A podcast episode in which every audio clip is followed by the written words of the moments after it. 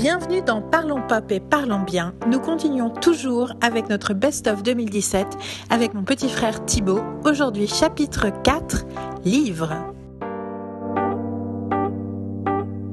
Et nous arrivons au chapitre 4, qui est le chapitre livre. Et moi, je vais faire. Quand je ferai le mien, je ferai court. Personne ne me croit. Vas-y. Ton livre de l'année. Attention, c'est parti. de euh, Libre et assoupi. Alors, je sais que c'est le nom du film, le nom du bouquin n'est pas le même, mais je suis pas sûr, mais il me semble que le nom du bouquin s'appelle Moi, libre, seul et assoupi. Et, Je vais vérifier. euh, euh, ce bouquin est génial pour plusieurs raisons, mais moi je pense qu'une des choses qui m'a beaucoup touché, c'est que déjà j'étais un grand fan du film. J'ai découvert le film avant le bouquin. Euh, j'étais grand fan du film avant le bouquin et je pense que je l'ai lu à la période de ma vie qui fait que c'est enfin, la bonne période en fait parce que je sortais d'une année enfin en fait j'étais en plein en pleine recovery on va dire j'étais vraiment sur la fin d'une période très compliquée et ça parle de ça en fait ça parle d'un mec qui a pas de boulot et qui est en dépression en fait mais qui s'en rend pas compte et qui essaye de faire des trucs mais comprend pas pourquoi il y arrive pas et puis il se complaint dedans et puis ça t'explique aussi Il se que la- dedans. Ouais, il se, com- il se complaît dedans. Et que ça t'explique aussi que la dépression, c'est pas spécialement volontaire, contrairement à ce que beaucoup de gens pensent. Que tu dois vraiment te battre contre toi-même, que en fait ton pire ennemi c'est toi. Et que plus tu te dis. Enfin, plus tu, plus tu fais rien, plus c'est compliqué, plus tu retombes, plus tu plus tu t'enterres, et moins tu t'aides en fait. Libre, seul et assoupi. Ok. Ouais. Et du coup, euh, enfin, et en fait, moi, j'étais grand fan du film. Et le film ne traitait pas assez de la dépression, en fait. Le, le film, ça fait juste un mec qui aime juste glander. Oui, ça a l'air d'être super joyeux. C'est ça. Alors que. Et puis, si, il y a quand même le turnover dans le film où il se rend compte qu'il est malheureux, en fait. Mais c'est pas assez explicatif comme c'est expliqué dans le livre. Dans le livre, le, livre, je crois qu'il fait 300 pages. Et je crois que sur les 300 pages, t'en as 150 qui t'expliquent qu'il est dans son lit, qu'il sait pas quoi faire, que. Et. Alors, comme ça, ça peut paraître barbant, mais ça l'est pas du tout. C'est hyper intéressant. Et moi, je me rappelle très bien, je l'ai lu en 3 heures. Euh, les deux premières heures, je les ai passées dans le métro à lire. Et genre, euh, même en marchant, c'était la première fois de ma vie que je faisais ça, je le lisais en marchant. Et moi, je suis pas quelqu'un qui fait ça normalement, mais du coup, mais c'était tellement génial, je voulais pas m'arrêter. Et à chaque fois que j'ai dû m'arrêter, c'est parce que je rentrais dans un endroit où j'avais déposé un CV. Et du coup, je pouvais pas arriver avec mon livre, genre en mode Ah, salut, je, dépose juste mon CV, j'en ai rien à foutre en fait, je, suis plus intéressé par mon livre. Et, euh, et c'était. Enfin, et c'est tellement fort. Et je pense que le moment dans lequel je l'ai lu, en fait, ça m'a aidé parce que ça m'a. Tu t'es senti moins seul Ouais. et déjà, moins perdu. moins perdu et puis surtout ça m'a aidé que en fait le traitement que j'étais en train de me faire moi-même à moi-même était le bon que ce que je faisais avant n'était pas bon et que je pense même si je pensais que c'était bon en fait bah c'était en fait fallait me reprendre vraiment en main et c'est ce qui m'a vraiment euh, aidé enfin c'est ce qui m'a vraiment fini en fait qui a fini que le fait que ça aille mieux vraiment définitivement et de toute manière euh, c'est après que enfin, après ça de toute manière j'ai trouvé du travail pas longtemps après tout a commencé à aller mieux, enfin, j'étais plus ouvert, enfin, plus souriant, plus heureux. Et je dis pas que le livre a fait. C'est pas un médicament, hein, c'est pas un truc miracle, mais c'est vrai que le fait de lire, tu comprends beaucoup de choses sur la dépression. Et c'est vachement intéressant. Et C'est réparateur. c'est ça, c'est réparateur. Et euh, je- en général, hein, je vais finir le podcast là-dessus de toute façon. Pas là tout de suite, restez, il y en a encore pour un moment. Mais à la fin, je vais, parler, je vais à nouveau parler de ce sujet-là. Et, euh, et à quel point. euh, c'est pas pour rien que beaucoup de thérapies, notamment de thérapie de l'addiction, mais de thérapie en général de trauma euh, aux États-Unis, mais celle qui marche le mieux en fait, fonctionne autour des groupes de parole. C'est parce qu'il y a quelque chose dans le partage de l'expérience de vraiment réparateur. Je pense que la dépression, que ce soit une maladie chronique ou à un moment, te fait croire que tu es tout seul et te fait croire que tu que tu es inutile et que si tu as, si t'as ce problème-là, c'est que tu es bon à rien et que tu pas censé être euh, là. C'est pour, enfin, c'est pour ça que ça peut être très dangereux pour certaines personnes. Et que du coup, la découverte de ce ressenti qui me semble tellement alien parce que je l'ai jamais vu à la télévision, parce que j'ai l'impression que tous les gens qui m'entourent ne l'ont jamais vécu. Ah non, en fait, il y a d'autres gens qui le vivent et ils s'en sortent. Ah, ok Parce que, en fait, ouais, moi, des trucs que je répétais souvent avant qu'il me re-arrive une galère, c'est non, mais là, de toute manière, je peux pas retomber plus bas, c'est pas possible. Enfin, maintenant, je peux juste remonter, en fait. Et à chaque fois, genre, le destin, la vie, je sais pas qui, me faisait Ah, tu penses? Bam Et je retombais encore plus bas, j'étais là Ah Et du coup, le fait d'avoir. Ouais, en fait, le fait de lire quelqu'un à qui c'est arrivé, parce que l'auteur il raconte à moitié sa vie dedans, t'es là Ah ouais. Et puis l'autre chose, c'est aussi de comprendre que t'es pas aussi le seul responsable de ce qui t'arrive. Mhm. C'est que dans le livre, par exemple, il a un, un, il a un travail au début. Tu vois, ça c'est vachement différent de, du film parce que dans le film, il arrive à il veut, il, a, il, veut, pas il bosser. veut juste avoir le RSA, il veut rien foutre. Tandis que là, il arrive, il veut bosser, il veut avoir une carrière dans la télé, c'est le seul truc. Enfin, il n'avait pas de grande passion, mais il se dit, ouais, la télé, pourquoi pas. Du coup, il devient stagiaire, et puis par des petits trucs, il arrive à monter. Et en gros, à la fin, il y a son boss de la chaîne. Donc, c'est un mec, c'est aussi intéressant. En gros, le mec lui fait, écoute, euh, moi, je peux t'offrir une grande carrière, je peux faire de toi, en gros, mon second, comme je peux aussi te détruire. Et pour ça, il faut donner de sa personne pour avoir une grande carrière. Et il fait, je vais pas y aller par quatre chemins. Il lui dit comme ça, il lui fait, est-ce que, euh, qu'est-ce que tu penses de la sodomie? Et du coup, il réfléchit pendant quatre jours et il décide de pas le faire. Il a quand même réfléchi en se disant, ah ouais, mais attends, ça peut faire de moi, parce qu'apparemment c'était pour une grande chaîne qui bossait, il dit pas dans le livre, mais il fait, ça peut faire de moi quand même quelque, quelqu'un de grand. Et après, en même temps, tu sais, du coup, il en parle, je crois qu'il en parle à son père, ou je sais plus à qui il en parle, enfin, il en parle à un ami, en lui disant, ouais, toi, est-ce que tu le ferais? Et son ami lui fait, ah ouais, moi je le ferais. Et puis il était là, ouais, mais en même temps, le faire. Euh, après, il fait en même temps, les filles, elles disent qu'il faut penser à l'Angleterre quand tu fais ça. Il fait bon, enfin, il fait sais Oui, c'est pour ça que beaucoup de nanas sont dépressives. Ouais, et du coup, il était là, ouais, non, il fait, bah non, je vais pas le faire. Et donc, du coup, il se fait virer. Et, euh, et c'est à partir de là où il commence à tomber en dépression. En même temps, c'est rigolo parce que ce que tu décris, c'est un trauma d'agression sexuelle, de harcèlement sexuel. Hein. Bah oui. En réalité, euh, enfin, tu vois, le, c'est, une, c'est une expérience traumatisante. Bah surtout, non mais ce que l'idée c'est que l'agression c'est une chose, mais c'est, c'est l'acte de prédation en fait. Ah bah, Le fait que la personne te dit ta vie, ta carrière, tout ce que tu veux faire n'a aucune importance, tu n'es qu'un cul pour moi, et si je peux pas te posséder, tu n'existes plus. C'est, c'est, en fait, c'est, c'est la réduction de l'identité de quelqu'un à, à l'objet sexuel en fait. Et c'est ce qui arrive à beaucoup de nanas. Enfin, tu vois, après ça arrive aussi de mecs, mais t'as remarqué que les prédateurs par contre, c'est rare. Enfin, aucune, dans aucun des scandales qu'on entend, on attend toujours que ce soit une nana le prédateur. Hein. euh. les prédations. euh, Alors, je dis pas que ça existe pas, hein, mais clairement c'est moins mais- courant. Et euh, puis, un autre truc, c'est que dans le livre, son surnom, c'est on l'appelle Machin. Oui, d'accord. Mais tu sais que moi, c'est ce qui m'a posé problème quand tu m'as montré le film. hein. C'est rigolo, tu m'as montré le film, enfin, tu nous as montré le film, et on a dit, ouais, c'est sympa, et puis Baptiste Le Caplin, il est cool et tout, également. Mais moi, j'avais un côté, psychologiquement, ça fonctionne pas. Il y a un Ouais. truc, ça me semble gratuit. Ça me semble. Qu'est-ce que Oui, ça dit au fond Il aime ça parce que par exemple, le fait qu'on appelle l'autre dans le film, il s'en fout en fait. Enfin, t'as l'impression qu'il s'en fout en fait. C'est juste qu'il subit sa vie en fait. Et Oui, mais- mais il en est content. Ouais, c'est ça. Alors que dans le livre, c'est il subit sa vie. Au début, il se dit que c'est bien, et puis après, en fait, il se rend compte que non. Enfin, il il est en dépression quoi. Et le, le, le fait que, tu vois, enfin, la, la phrase qu'il lui dit clairement dans le truc, c'est écoute machin. En gros, enfin, il lui fait écoute machin, j'ai envie de t'enculer. Je crois, il lui dit un truc comme ça. Déjà, le fait qu'il l'appelle machin et derrière en plus il dit j'ai envie de t'enculer, t'es là, hum, glamour. et euh, non, Bon, Du mais- coup, j'ai vraiment envie de le lire maintenant. bah, Tu m'as vraiment donné envie de le lire. Jusque -là, parce que jusque-là, tu m'as juste dit, ah, il est bien, le- mais tu sais, enfin, j'ai- ouais. j'ai- j'ai- maintenant, je fais, non, je fais, ah ah, tout s'explique. Mais surtout que c'est euh, c'est le syndrome d'Alix. Ouais. Alix, elle me parle de trucs de telle façon qu'elle en parle, elle me donne jamais envie de les regarder et de les voir. C'est-à-dire que c'est rare qu'elle me dise ça, c'est génial. Elle me dit toujours, oh, moi j'ai bien aimé. Mais et, et du coup, le nombre de fois où je tombe sur un truc que je trouve génial et je fais, mais tu m'en avais pas parlé comme un truc pas terrible? Elle me fait, non, moi j'aime beaucoup. Et, en fait, ça arrivé plein de fois. Je me dis, en fait, je crois qu'Alix, elle est tellement dans le mode, ah, mais moi ça me plaît, mais je sais pas si ça plaire à d'autres gens, qu'elle le présente d'une façon comme si c'était un plaisir coupable à elle et pas un truc. euh, Et je, le dis souvent à Alix directement. hein. Si jamais elle écoute ce podcast, elle ne doit pas se sentir visée. Ne vous inquiétez pas.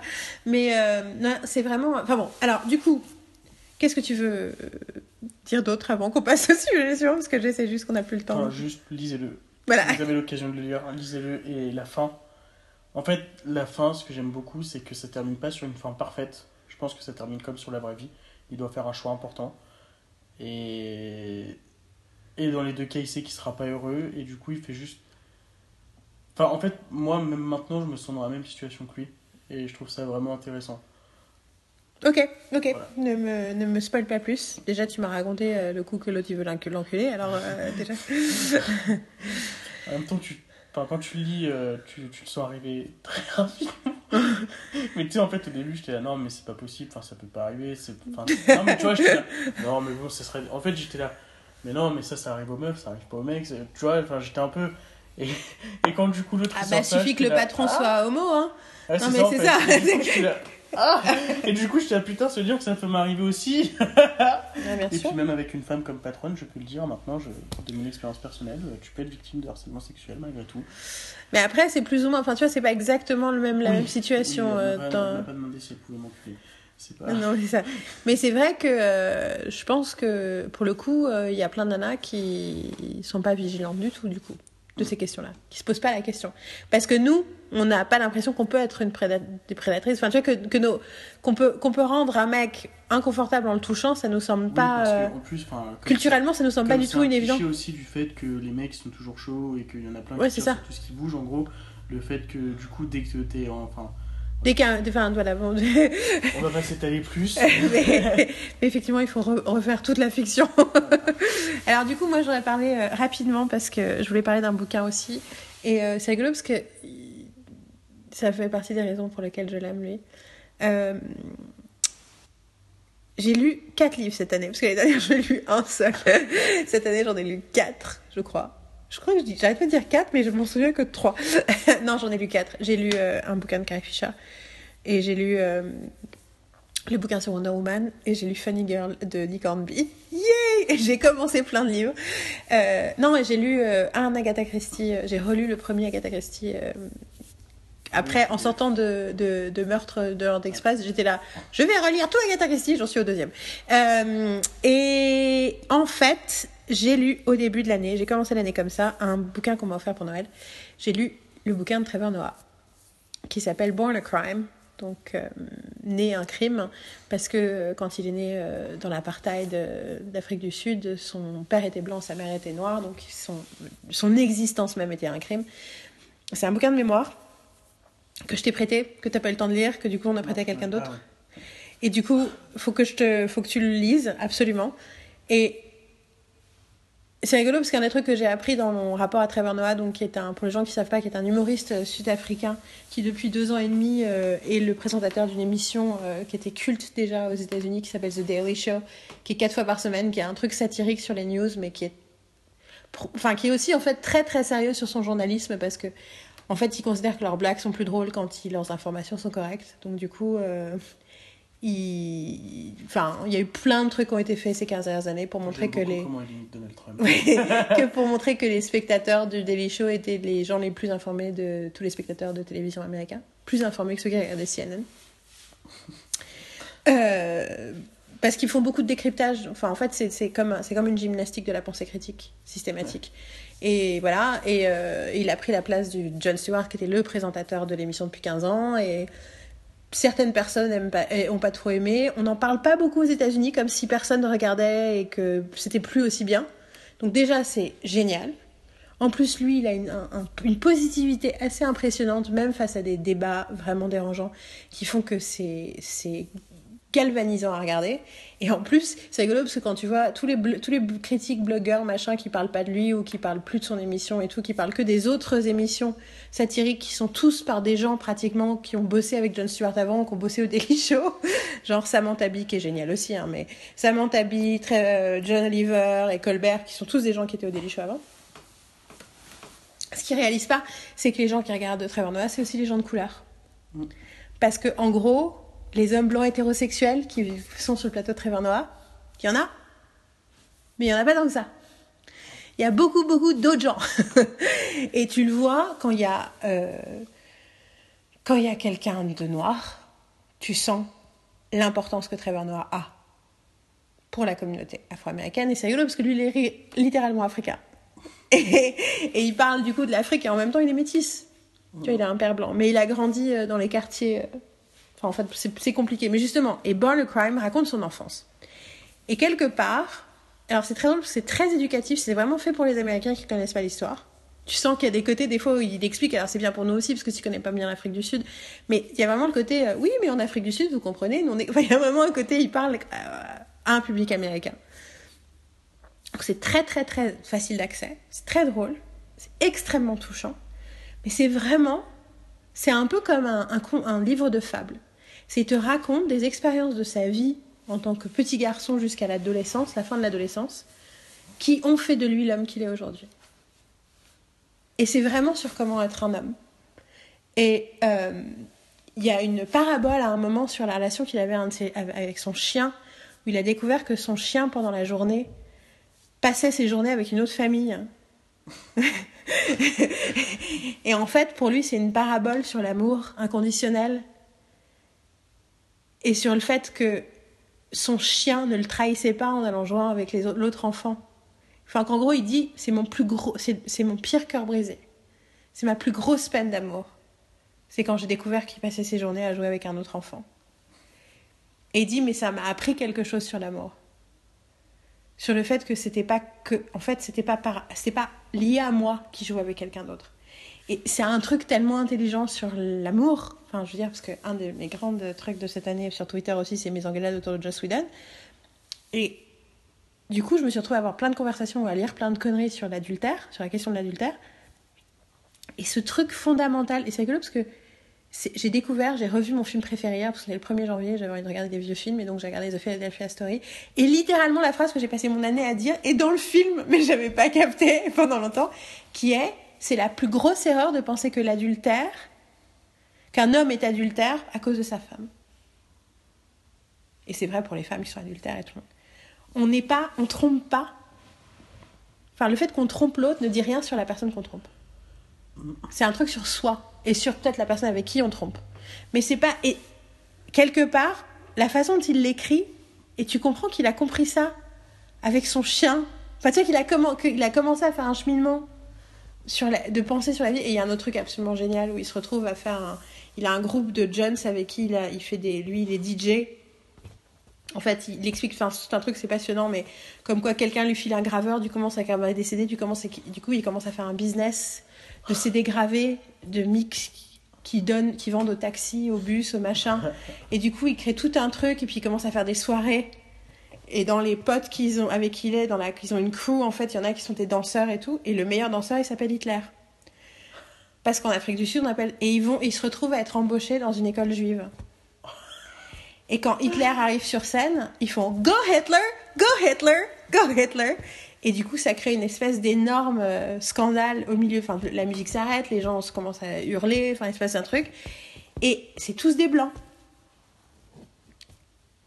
Et il a une engueulade avec la directrice de l'école qui lui dit euh, Les gens comme vous, euh, vous croyez que vous pouvez faire n'importe quoi, mais on vous a déjà détruit, on vous redétruira et tout. Et lui, il entend la femme blanche qui parle aux hommes noirs. Alors que eux, ils entendent les nazis sont venus nous insulter et nous menacer au milieu de notre école. C'est clair. Ah ouais, c'est nuancé. Et, et là, tu fais wow Et la façon. En plus, c'est agréable parce qu'il leur raconte de son point de vue de l'époque. Donc toi, tu comprends parce que toi, tu as les clés. Mais du coup, il te dit pas Ah, et si j'avais su à l'époque que non, c'est dit. Et il explique la fureur et la rage quand il entend ces, cette phrase de cette nana en disant on vous a déjà battu, on vous on va on va vous enfin on vous a annihilé, on vous annihilera à nouveau. Elle dit ça contre les nazis. Et lui, il entend ça contre les noirs. Et là, tu comprends pourquoi ce mec, il est intelligent comme il est intelligent, tu vois. Parce que il est capable, enfin, la, capacité d'abstraction de regarder une situation et de pas penser c'est tous des salauds. Ou moi, je sais mieux il a cette capacité de recul vis-à-vis de sa propre vie et c'est vraiment ce bouquin et ça m'a donné aussi ah, envie que je le lise. et ça m'a vraiment donné envie aussi d'écrire un bouquin comme ça tu vois de, de, de tirer quelque part je pense que voilà je, je pense que j'ai une vie très particulière et un passif particulier je pense qu'il y a quelque chose à, tirer de ce que j'ai appris de mes expériences de vie euh. il y, a, un bouquin quelque part que j'aurais peut-être besoin d'écrire rien que pour moi. tu vois peut-être deux lecteurs. Pour tous ceux qui écoutent les podcasts, connaissent déjà toutes les histoires. Mais... Voilà. Donc ça, c'était mon coup de cœur. Et du coup, mais c'était voilà, c'était transformateur pour moi, parce que c'est transformant. parce que c'était au début de l'année. Et ça a vraiment... Ça m'a, ça m'a réénergé. J'ai eu une, fin d'année 2016, comme on le sait, comme tout le monde, très difficile. Euh, difficilement comparable à la tienne ou à celle de Marine, mais malgré tout, euh, c'était moi j'ai vraiment sombré dans la dépression euh, toute la partie de 2016. Et du coup, ce truc de lire ce truc, ce bouquin-là, où toutes les obstacles, toutes les complications de sa vie ont été des leçons de vie, on leur a lui permettre d'être quelqu'un de meilleur, ça m'a vachement soulagée. Et j'ai découvert après que c'était un dépressif aussi. Il souffre aussi de dépression. C'est pas étonnant. Juste pour expliquer aux gens, par rapport à ma fin d'année compliquée et pourquoi je parlais de dépression et tout, en fait, moi, ma mère est morte en novembre. Donc, du coup, ça peut, ça peut éclaircir beaucoup de choses. Et surtout, après, du coup, j'ai eu une grosse période où je trouvais pas de travail, machin et tout. Enfin, c'était très compliqué. Mais du coup, l'élément le, le, déclencheur, c'est ce qui s'est passé en novembre. C'est juste pour vous expliquer pourquoi que. En novembre 2016. Parce que je, je peux comprendre qu'après, quand tu écoutes le truc, tu peux être là, mais qu'est-ce qui va arriver Et moi, c'est un truc qui me saoulerait tellement, et du coup, pour éclaircir cette partie. Et puis nous, on est, on est open book. Voilà.